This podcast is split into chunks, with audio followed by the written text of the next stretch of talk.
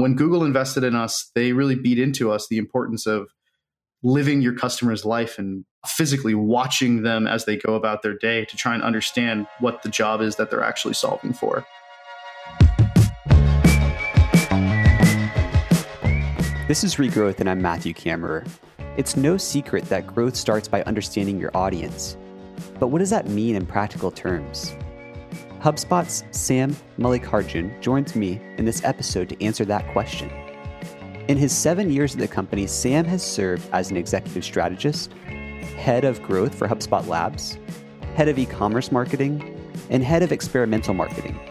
In this episode, we talk about personal development, taking marketing risks, establishing trust, and a whole lot more.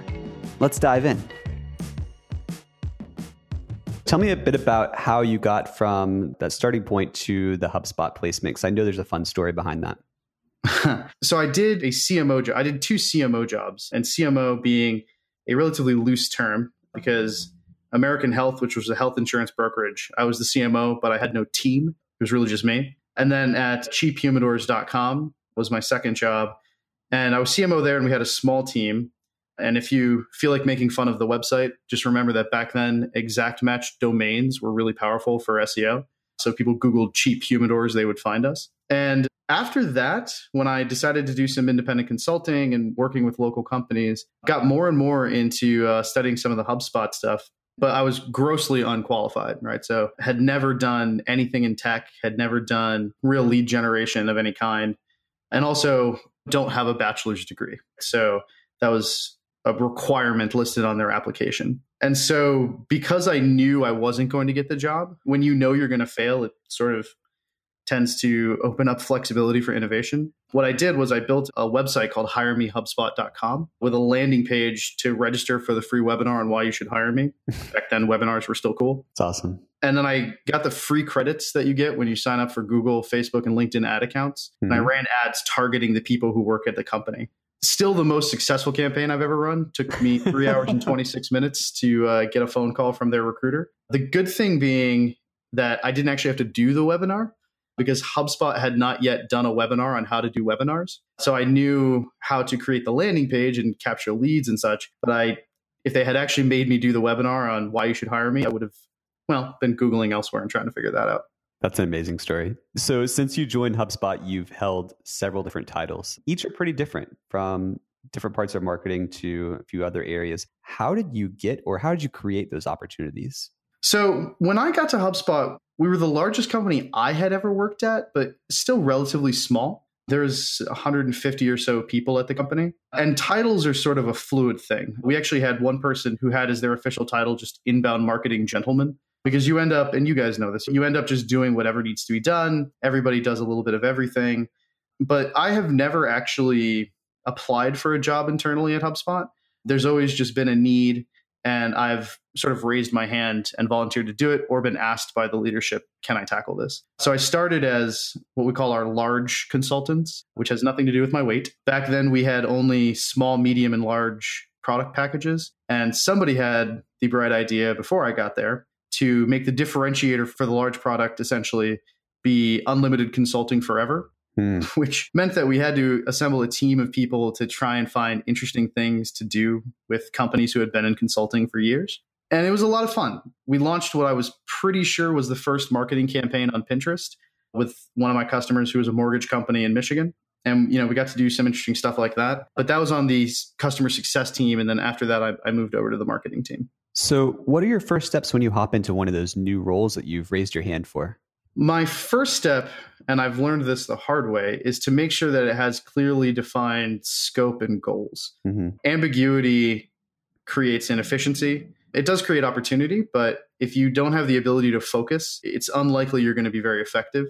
There's the old phrase, he who chases two rabbits catches neither. So figuring out what it is specifically that they want me to focus on, figuring out some way to measure that, even if it's not a perfect measurement, something that I can gauge my success against, and then making sure that I understand that. The rest of it, the how and everything else, I have confidence that I can figure out. But if you don't know the why and the what, a new role is you're setting yourself up for failure. Speaking about HubSpot Labs a little bit, You once described HubSpot Labs' mandate as finding out how someone else could beat HubSpot and how to overcome that. How'd you do the research to uncover those opportunities?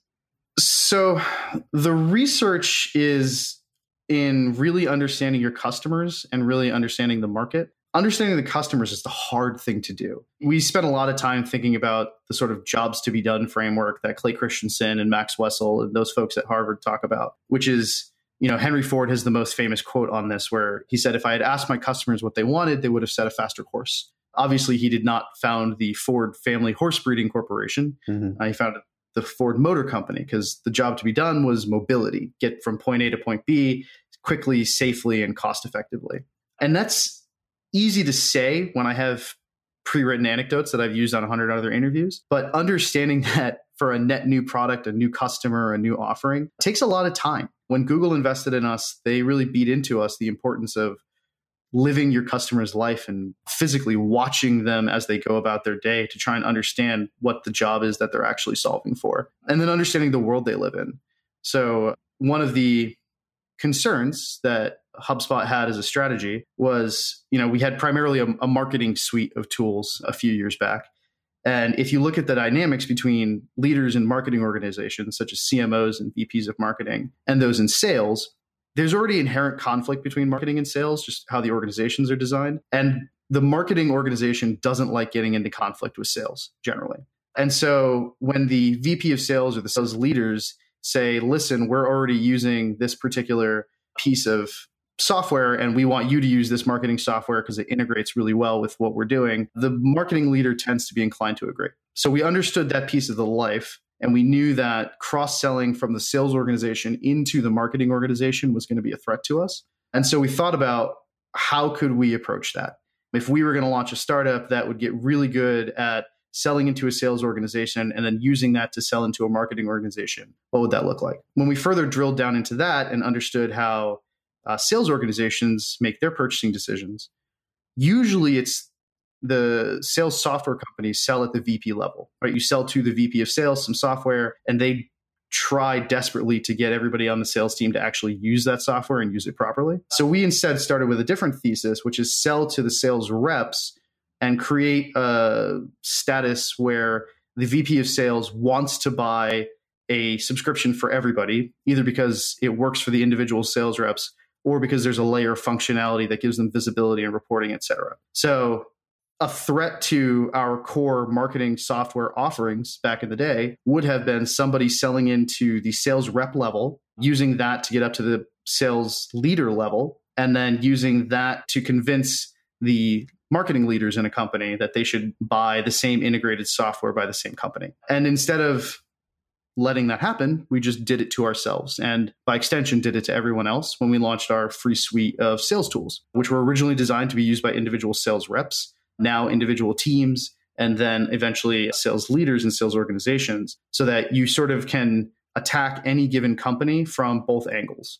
You can sell into the marketing organization and then have that marketing person try and convince the sales team to use the integrated tool, or you can sell from the bottom up in a sales organization over. So that was sort of a threat that we identified just based on spending a lot of time, not only understanding like features that customers want, but understanding the life they live, the universe they live in, various factors on their decision-making and acknowledging that it's not always about features. Sometimes it's about the way in which that relationship is developed inside the customer's company. That makes a lot of sense. I remember that early tool being marketed as a inbox plugin, getting better insight into the emails that are happening, right? Yeah. So it was called Signals back in the day. It wasn't even branded as HubSpot Sales, which is what it's called now. And that was a team within Labs led by one of our executives now, CTOD, who was trying to just answer the hypothesis, can we create a free tool that lots of sales reps want to use inside of a company and that we just get very broad penetration inside individual sales organizations?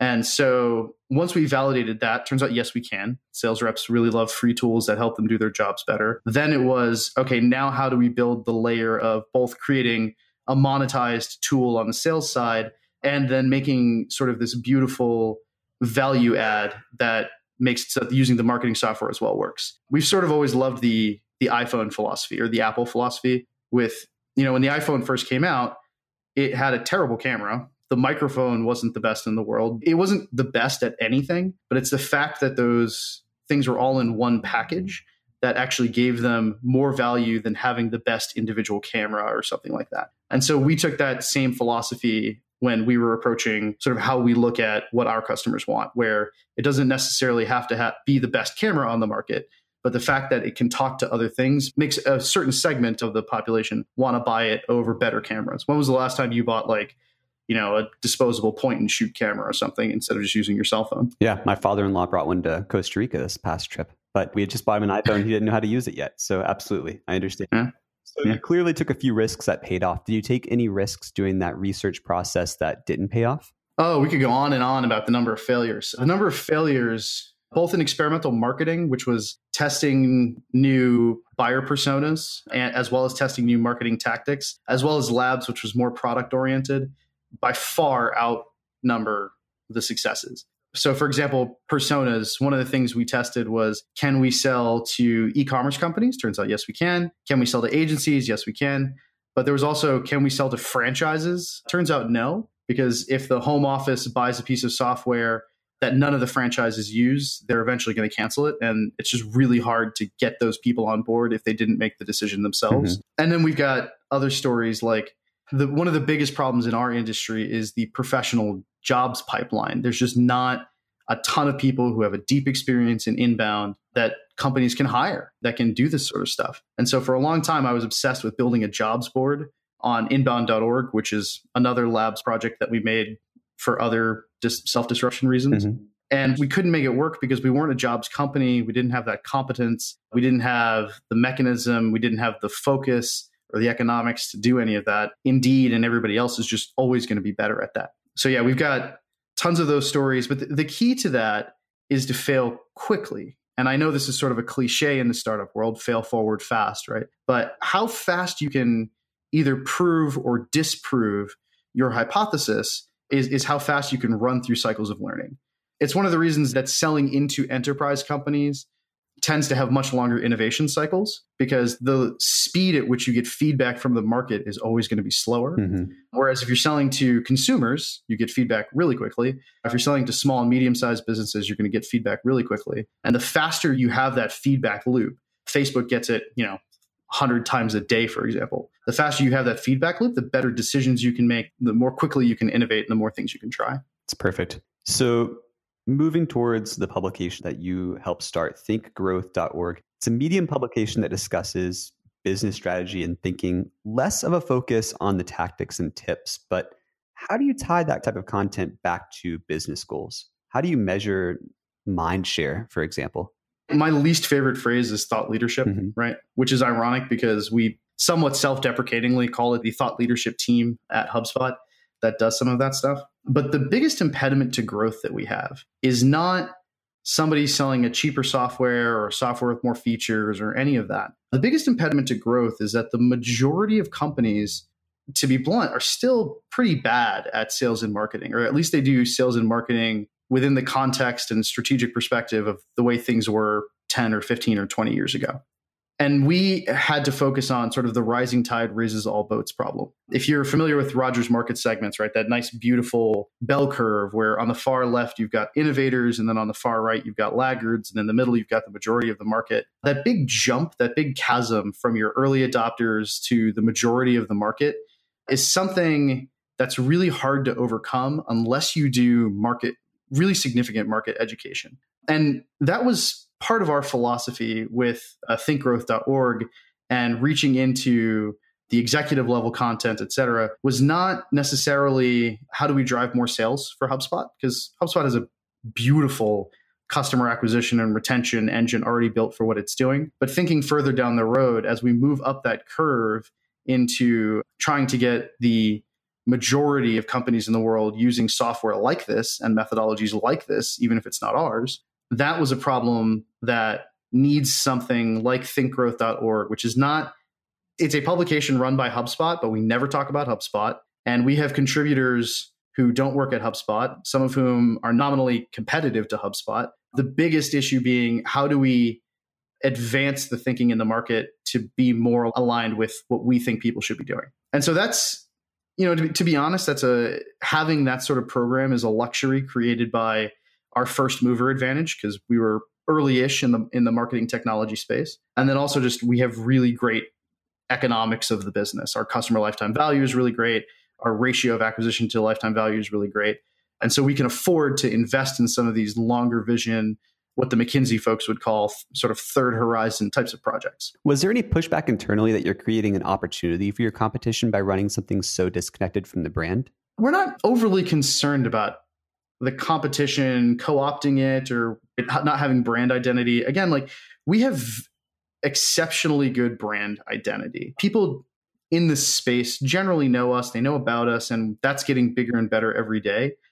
You know, the rising tide raises all boats. You're right. It's going to raise everybody else's boat as well. But if we have a better boat that moves faster, that's better at the race, that does everything, we're still going to win. Yeah. But in order for us to win on a large scale and not just be like a small company that did one thing that was kind of interesting, which was never our goal, we have to create that opportunity for everyone. And to be honest, other competitors roll out cool things and we all learn from the market because we're all creating this market as we go. And it's somebody's going to do it. And just like labs with self-disruption and some of that stuff, it's more important that we do it because first mover advantages, especially in networks and market networks, is so important. It's far more important that we do it first, and we at least do it okay, than that we, you know, deny any competitors access to it or understanding of it. So how long have you been at HubSpot? I've been at HubSpot just about 7 years. Wow. I started in 2011. So really close to as long as I've been at BSA. It feels like we've been here forever. We have to retire after this. But I think that when you create your own career path, you've had a very similar route that I have, where you sort of raise your hands to opportunities and get to dabble in a lot of roles over time. I guess the question is, post HubSpot, how do you, or even inside of HubSpot, how do you set out to find your next opportunity? Yeah. So I often joke that startups work in dog years. So you and I have both been at our companies for about 49 years now. Mm-hmm. It is a long time. The turnover rate and tenure rate in startups tends to be short.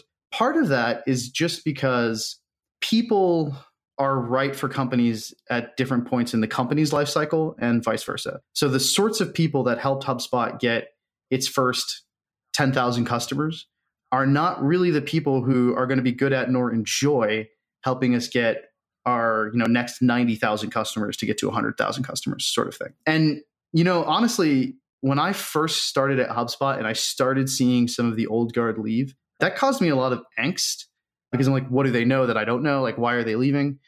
But they left to go back to some other company, where some other new company that was in the life cycle they're really good at. Mm-hmm. And the reason I'm still at HubSpot, to be blunt, in addition to like ludicrous perks, like I'm going on my sabbatical, you know, in a couple months and stuff. But the real reason I'm at HubSpot is because they've been really good at creating those opportunities inside the company so that I can still do the types of work that I love in the environment that I love, but sort of within the universe of a large company that has all those associated resources.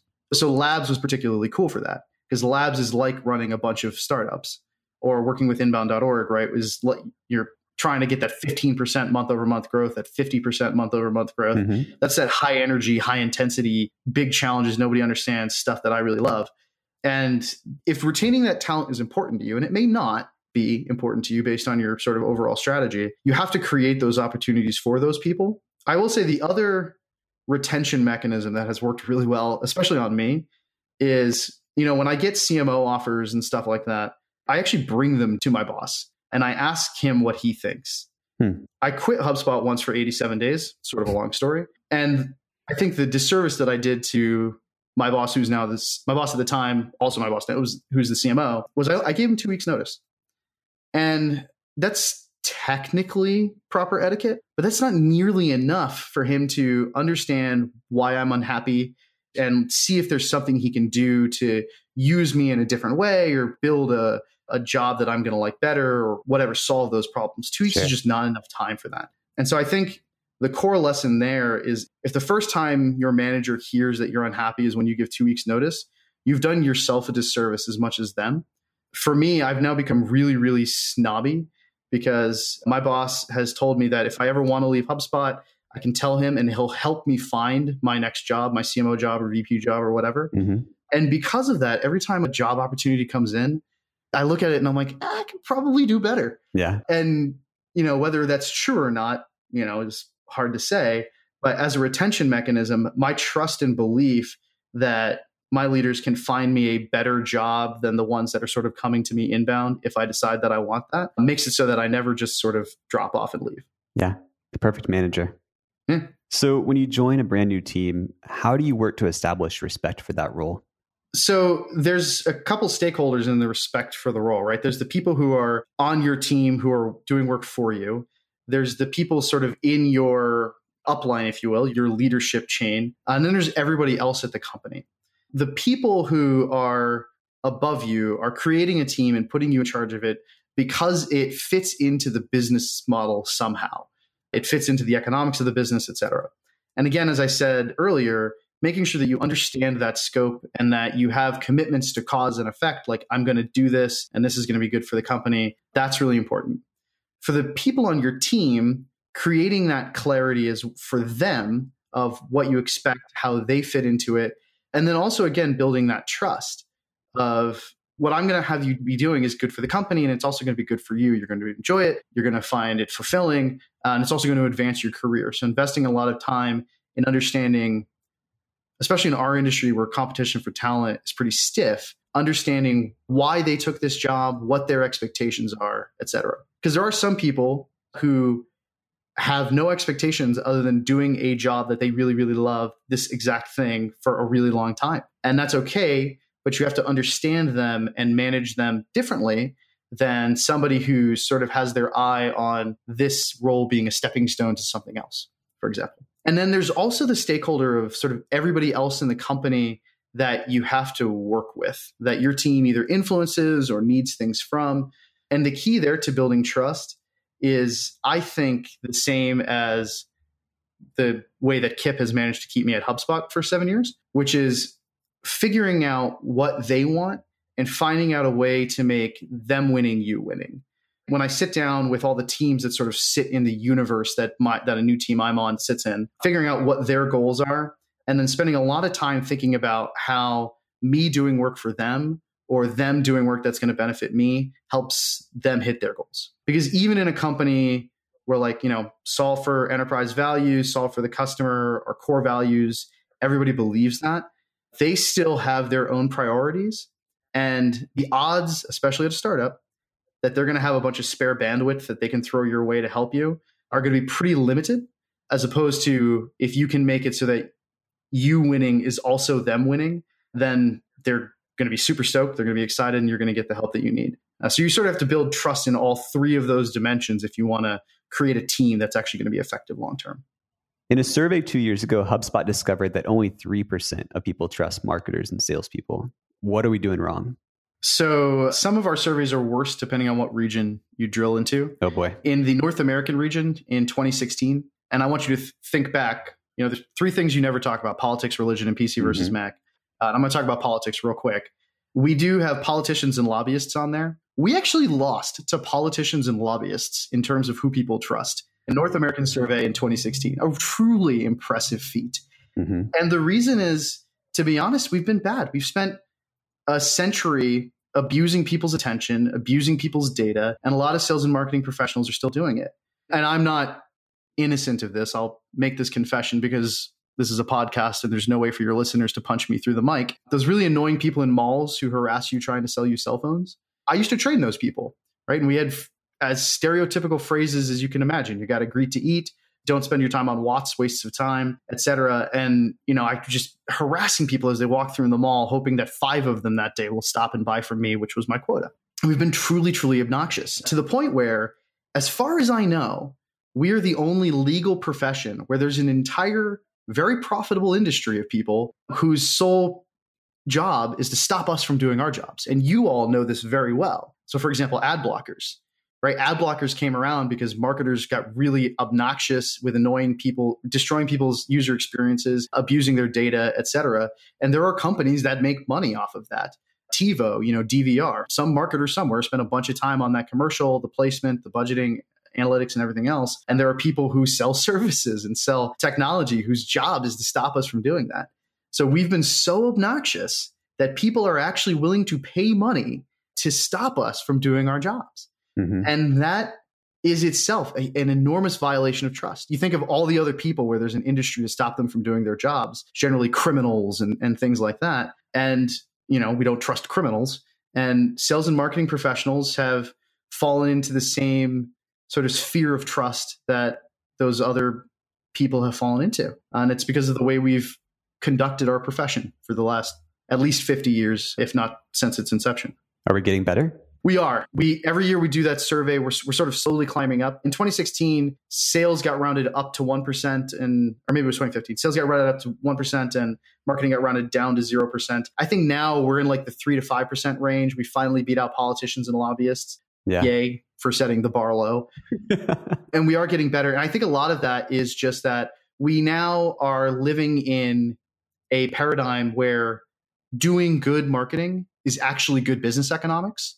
So, you know, inbound, you know, make marketing people loves the tagline that HubSpot had. And that's that sounds well and good, but businesses aren't going to do it unless it makes economic sense. And I think, you know, one of the things, I have a lot of criticisms of Google, but one of the things that they got really good at doing was making it so that spamming Google or abusing customers or tricking customers or whatever was not very cost effective. Same thing with email marketing, right? With spam filters and stuff. It's actually a lot more profitable to invest in creating marketing experiences that people legitimately enjoy. It's more costly, but it's far more profitable than investing your time in abusing their attention and abusing their data and abusing their user experience. So I think that incentive has really sort of begun to drive the market so that if your business is built around buying a list and spamming it or cold calling or any of those other things, you're not going to survive. And those of us that are really invested in building good marketing experiences are going to win the customer acquisition battle, and we're going to build big companies. What's the best piece of advice you have for B2B marketers looking to grow in their careers? In general, my best piece of advice is to acknowledge that all of the decisions that govern your job were made at some point because somebody had to make a decision. And it may have been for a reason. There was a good reason at the time that they made that decision, or it may have been for no reason. When we finally hired an email marketer, somebody to just do email at HubSpot, optimizing emails, they were using the one-column template format. And I asked them, what else have you tested?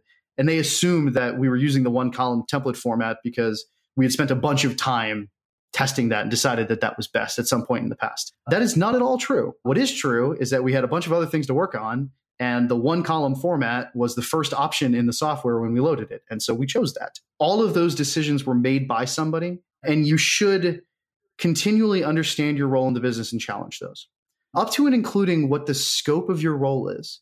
So marketers tend to sort of want to stay in their sphere, traffic and leads and analytics, but reaching out to the sales organization, finding out ways that you can do sales enablement to improve their close rate, their win rate, and reaching out to the customer team, finding out ways that you can improve the upsell, cross-sell, resell, growing from your customer base, creating and leveraging evangelists. Those are not parts of the business where in most organizations, marketing has a specifically delineated area of responsibility. But if you want to grow your career, get good at that. Get good at sales enablement, get good at helping your account management or even just your technical support team, helping them become a revenue center by leveraging evangelists or by increasing that upsell, cross-sell, resell. And if you can do that, not only does it give you really good cross-functional experience as a professional, but it also makes you quite literally of incalculable value to your company. That's how you advance your career. And that's how you transform the way that marketing is done at your company. Thank you so much for your time today, Sam. Where can folks find you online? Thanks for having me, man. This is a great conversation. You can find me online. If you Google anything even close to my name, Mallikarjunan, you'll find my website, my Twitter, my LinkedIn. And also where I publish most of my research is thinkgrowth.org. You can find my articles there. Thank you for listening to Regrowth, the podcast for B2B marketers looking to grow in their careers. Listen to our other episodes featuring marketers from Full Story, HelloSign, Moo, and other fast-growing companies. Check out our website for more information on each episode and season, and find us on Twitter @BuySellAds.